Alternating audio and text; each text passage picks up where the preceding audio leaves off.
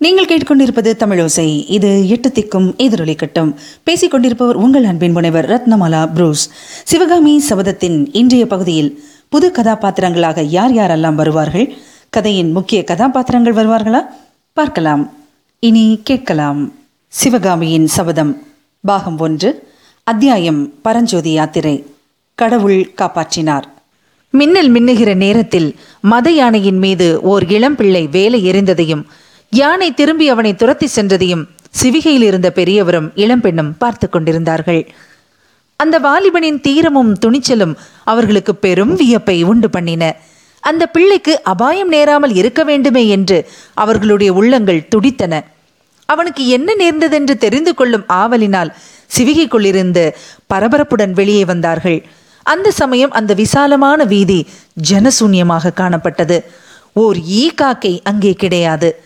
பல்லக்கிலிருந்து இறங்கிய மனிதர் அந்த இளம்பெண்ணின் முதுகில் கையை வைத்து அணைத்து கொண்டு அன்பு கனிந்த குரலில் பயமாயிருக்கிறதா சிவகாமி? என்று கேட்டார். இல்லவே இல்லை அப்பா பயமில்லை என்றாள் சிவகாமி. பிறகு அவள் நல்ல சமயத்தில் அந்த வாலிபன் மட்டும் வந்து யானையை திருப்பி இராவிட்டால் நம்முடைய கதி என்னவாக இருக்கும் என்றாள். பல்லக்கு சுக்குநூறாயிருக்கும் என்றார் தந்தை. ஐயோ என்றாள் அந்த இளம்பெண் அதற்காகத்தான் சிவிகையை கீழே வைத்துவிட்டு சிவிகை தூக்கிகளை ஓட்டம் எடுக்க சொன்னேன். நாமும் பக்கத்து வீட்டுக்குள் ஓடி தப்பி இருக்கலாம். ஆனாலும் வந்த அபாயம் பெரிதுதான் என்றார் பெரியவர். நாலாபுறமும் சிதறி ஓடிய ஜனங்கள் கொஞ்ச நேரத்துக்கெல்லாம் ஒவ்வொருவராக திரும்பி வர ஆரம்பித்தார்கள். வந்தவர்கள் எல்லாரும் அங்கு நிகழ்ந்தவைகளை பற்றி ஏக காலத்தில் பேச ஆரம்பிக்கவே சற்று முன் நிசப்தம் குடிக்கொண்டிருந்த இடத்தில் கலகலவென்ற பேச்சொலி எழுந்தது. ஆகா ஆயனரும் அவர் மகளும் அல்லவா? நல்ல வேளையாய் போயிற்று. கடவுள்தான் காப்பாற்றினார் என்று ஜனங்கள் பலவாறாக பேசிக்கொண்டு நின்றார்கள். கடவுள் காப்பாற்றினார் என்றாலும் அவர் அந்த வீர வாலிபனுடைய உருவத்தில் வந்தல்லவா? காப்பாற்றினார். அந்த பிள்ளை யாரா இருக்கும் அவனுடைய கதி என்னவாயிற்று? இதை பற்றித்தான் ஆயனரும் அவருடைய மகளும் எண்ணமிட்டு கொண்டிருந்தார்கள். ஆனால் அந்த இளம் பிள்ளையை பற்றி அவர்களுக்கு தகவல் தெரிவிக்கக்கூடியவர்கள் யாரும் இல்லை ஆயனர் யானை கடைசியாக நின்ற இடத்தின் அருகே சென்றார். அங்கே யானையின் காலில் மிதிப்பட்டு முறிந்து கிடந்த வேலை கையில் எடுத்துக்கொண்டார் இன்னும் சற்று தூரத்தில் அவிழ்ந்து கிடந்த மூட்டையை அவர் கட்டி எடுத்துக்கொண்டு திரும்பி சிவிகை அண்டை வந்தார். சிவகாமி அந்த முறிந்த வேலை வாங்கி வியப்புடன் நோக்கினாள். ஆயனர் சிவகாமி இங்கே வீணாக நின்று கொண்டிருப்பதில் பயனில்லை. நாம் போகலாம். எல்லா விவரங்களும் தானே நாளைக்கு தெரிந்து விடுகிறது என்றார். தந்தையும் மகளும் சிவிகைக்குள் ஏற உத்தேசித்த சமயத்தில் சற்று தூரத்தில் குதிரைகள் அதிவேகமாக வரும் சப்தம் கேட்டு தயங்கி நின்றார்கள். நிலா வெளிச்சத்தில் முன்னால் இரண்டு வெண்புறவிகள் பாய்ந்து வருவதும் பின்னால் ஐந்தாறு குதிரைகள் தொடர்ந்து வருவதும் தெரிந்தன. முன்னால் வந்த குதிரைகளில் இரண்டு கம்பீர புருஷர்கள் ஏறி வந்தார்கள். அவர்களைத் தொடர்ந்து குதிரைகளின் மீது வேல் பிடித்த வீரர்கள் காணப்பட்டனர். குதிரைகள் சிவிகைக்கு பக்கத்தில் வந்து நின்றதும் ஜனங்கள் பயபக்தியுடன் சிறிது விலகிக் கொண்டார்கள். மகேந்திர மகா பல்லவர் வாழ்க திரிபுவன சக்கரவர்த்தி வாழ்க குணபுர மகாராஜா வாழ்க குமார சக்கரவர்த்தி மாமல்லர் வாழ்க என்ற கோஷங்கள் நாற்புறமும் எழுந்தன. வெண்புறவிகளில் முன்னால் வந்தவர்கள் மகேந்திர சக்கரவர்த்தியும் அவருடைய ஏக புதல்வர் நரசிம்ம பல்லவரும் தான் என்பதை ஆயனரும் சிவகாமியும் உணர்ந்ததும் அவர்களுக்கு பெரிதும் வியப்பு உண்டாயிற்று. சிவகாமி ஆயனருக்கு பின்னால் ஒதுங்கி நாணத்துடன் நின்றாள். அவளுடைய விசாலமான கரிய கண்கள் மகேந்திர சக்கரவர்த்திக்கு பின்னால் குதிரை மீது வீற்றிருந்த குமார சக்கரவர்த்தியை நோக்கின. மகேந்திர சக்கரவர்த்தி ஆயனரே இது என்ன? நான் கேள்விப்பட்டது விபரீதமாக அல்லவா இருக்கிறது? என்று சொல்லிக்கொண்டே குதிரை மீதிருந்து இறங்கினார். ஏகாம்பரர் அருளால் அபாயம் ஒன்றும் நேரவில்லை பிரபு என்றார் ஆயனர். சிவகாமி ரொம்பவும் பயந்து போய்விட்டாளா? என்று சக்கரவர்த்தி கேட்டார். சிவகாமி பயப்படவில்லை. இதையெல்லாம் அவள் ஏதோ வேடிக்கை என்று எண்ணிக்கொண்டிருக்கிறாள் என்று ஆயனர் கூறி அன்பு நிறைந்த கண்களால் தமக்கு பின்னால் அடக்கத்துடன் நின்ற சிவகாமியை பார்த்தார்.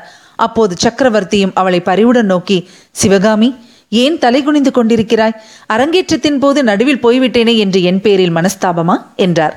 சிவகாமியின் முகத்தில் நாணத்துடன் கூடிய புன்னகை மலர்ந்தது. அவள் மௌனமாயிருந்தாள். அப்போது ஆயனர் பல்லவேந்திரா சிவகாமிக்கு அவ்வளவு தெரியாதா? ஏதோ மிகவும் முக்கியமான காரியமாதலால் தான் தாங்கள் நடுவில் எழுந்து போயிருக்க வேண்டும் என்றார். ஆமாம் ஆயனரே. ரொம்பவும் முக்கியமான காரியம்தான். எல்லாம் பிறகு விவரமாக சொல்லுகிறேன். மந்திராலோசனை முடிந்து வெளியில் வந்ததும் உங்களை பற்றி விசாரித்தேன். நீங்கள் புறப்பட்டு விட்டதாக தெரிந்தது. ஏன் இவ்வளவு அவசரமாக கிளம்பினீர்கள்? என்று சக்கரவர்த்தி கேட்டார். ராத்திரி வீடு போய் சேர்ந்தால் தானே காலையில் என் வேலையை தொடங்கலாம்?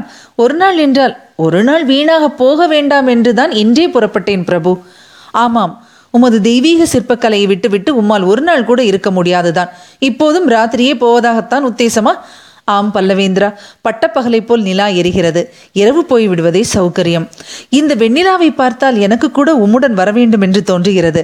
ஆனால் அது முடியாத காரியம். நாளை அல்லது மறுநாள் வருகிறேன் என்று கூறி சக்கரவர்த்தி திரும்பி பார்த்தார். அப்போது சக்கரவர்த்திக்கு பின்னால் இன்னொரு வெண்புறவியின் மேலிருந்த நரசிம்மவர்மர் வெகு லாவகத்துடன் குதிரை மேலிருந்து கீழே குதித்து சக்கரவர்த்தியின் பக்கத்தில் வந்து அப்பா யானை மீது வேலிருந்த வாலிபனை பற்றி விசாரிக்கவில்லையே என்று கூறிவிட்டு ஆயனரை பார்த்து அந்த வாலிபன் யார்? அவன் எங்கே சென்றான்? உங்களுக்கு ஏதாவது தெரியுமா? என்று கேட்டார். அதுதான் தெரியவில்லை. வேலை எறிந்ததும் அவன் மின்னலை போல் மறைந்து விட்டான். ஆனால் அப்படி மறைந்ததனாலேயே உயிர் தப்பி பிழைத்தான். தேசாந்தரம் வந்த பிள்ளையாக தோன்றியது என்றார் ஆயனர். குமார சக்கரவர்த்தி ஆயனருடன் பேசிக் கொண்டிருக்கையில் அவருடைய கண்கள் மட்டும் ஆயனருக்கு பின்னால் இருந்த சிவகாமியின் மீது நின்றன. நரசிம்மவர்மர் சற்று தூரத்தில் குதிரை மீதிருந்த போது அவரை ஏறிட்டு தீவிர நோக்குடன் பார்த்த சிவகாமியோ இப்போது அவர் பக்கமே பார்க்காமல் பூமியை பார்த்து கொண்டிருந்தாள். தரையில் அவள் அருகில் சற்று முன்னால் அவள் கையில் இருந்து நழுவிய முறிந்த வேல் கிடந்தது. அதை பார்த்த நரசிம்மவர்மர் சிவகாமி இது என்ன? என்று கேட்டுக்கொண்டே அவள் அருகில் சென்றார். சிவகாமி சிறிது பின்வாங்கி முறிந்த வேலை தரையிலிருந்து எடுத்து அவர் பக்கம் நீட்டினாள். அதை நரசிம்மவர்மர் வாங்கி கொண்ட போது அவருடைய கைவிரல்கள் சிவகாமியின் விரல்களை தீண்டி இருக்க வேண்டும். தேள் குட்டியவர்களைப் போல் அவர்கள் அவசரமாக விலகி கொண்டதிலிருந்து இது ஊகிக்கக்கூடியதாயிருந்தது நரசிம்மவர்மர் தம் தேகத்தில் ஏற்பட்ட படபடப்பை ஒருவாறு சமாளித்து அடக்கிக் கொண்டு ஆயனரை பார்த்து உங்களை மத யானையின் கோபத்திலிருந்து காப்பாற்றியது இந்த வேல்தானா ஆயனரே? என்று கேட்டார். ஆமாம் பல்லவகுமாரா என்று ஆயனர் மேலும் ஏதோ சொல்லுவதற்குள் மாமல்லர் தந்தையை பார்த்து அப்பா இந்த வேலுக்கு உடையவனை கட்டாயம் கண்டுபிடிக்க வேண்டும்.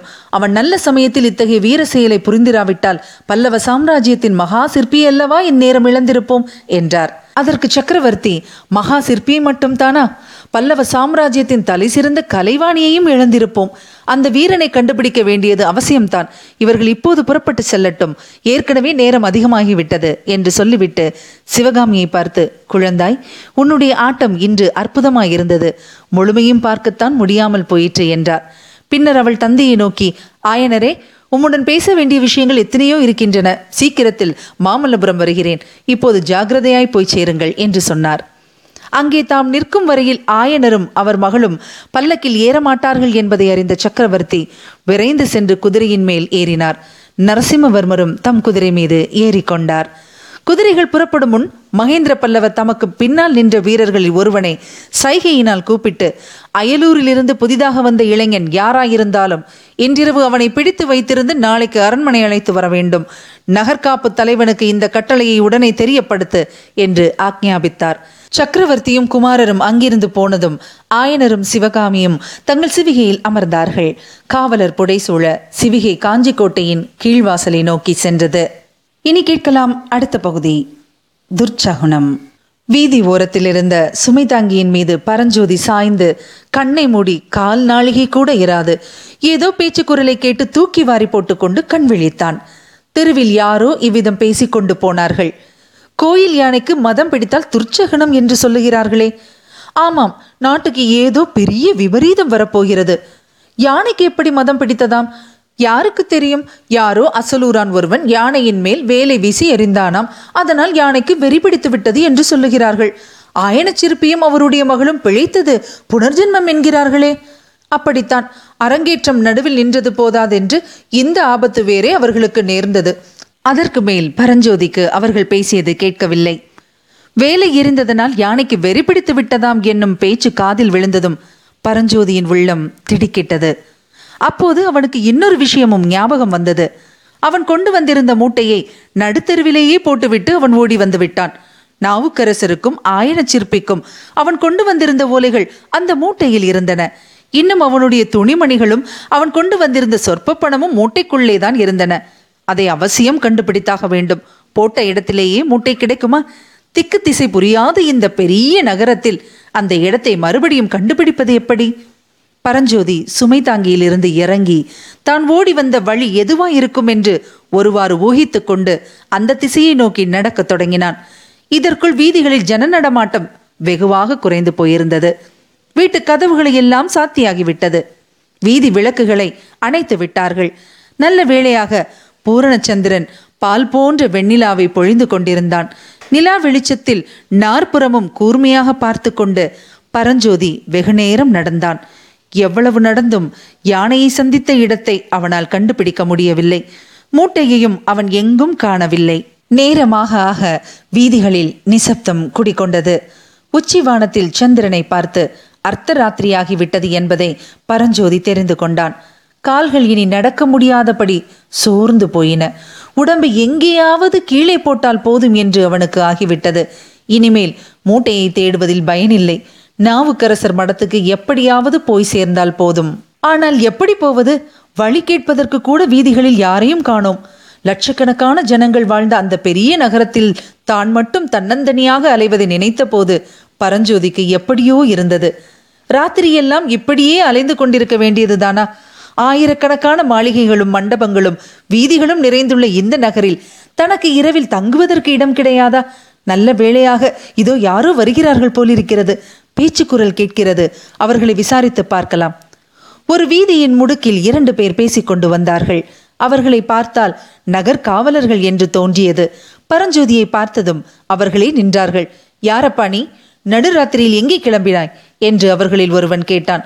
நான் அயலூர் ஐயா என்று பரஞ்சோதி சொல்ல ஆரம்பிப்பதற்குள் முதலில் பேசியவன் அயலூர் என்றால் எந்த ஊர்? என்றான்.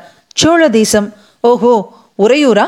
இல்லை ஐயா கீழே சோழ நாட்டில் செங்காட்டங்குடி கிராமம். இன்று மாலைதான் காஞ்சிக்கு வந்து சேர்ந்தேன். அப்படியா? இங்கே எதற்கு வந்தாய்? நாவுக்கரசர் மடத்தில் தமிழ் பயில்வதற்காக வந்தேன். அப்படியானால் நள்ளிரவில் தெருவீதியில் ஏன் அலைகிறாய்? மடம் இருக்குமிடம் தெரியவில்லை. சாயங்காலத்திலிருந்து தேடிக்கொண்டிருக்கிறேன் அந்த காவலர்கள் இருவரும் லேசாக சிரித்த சிரிப்பில் பரிகாசம் தொனித்தது. அவர்களில் ஒருவன் நாவுக்கரசர் மடத்துக்கு நீ கட்டாயம் போக வேண்டுமா? என்று கேட்டான். ஆம் ஐயா. நாங்கள் அந்த பக்கம்தான் போகிறோம். நீ வந்தால் அழைத்து கொண்டு போய் விடுகிறோம். பரஞ்சோதி காவலர்களுக்கு வந்தனம் சொல்லிவிட்டு அவர்களை பின்தொடர்ந்து சென்றான். சற்று நேரத்துக்கெல்லாம் அவர்கள் உயரமான மதில் சுவர்களை உடைய ஒரு கட்டடத்தின் வாசலில் வந்து நின்றார்கள். இதுதான் மடமா? என்று கேட்டான் பரஞ்சோதி. ஆமாம் பார்த்தால் இது மடமாக தோன்றவில்லையா? உண்மையில் பரஞ்சோதிக்கு அது மடமாக தோன்றவில்லை.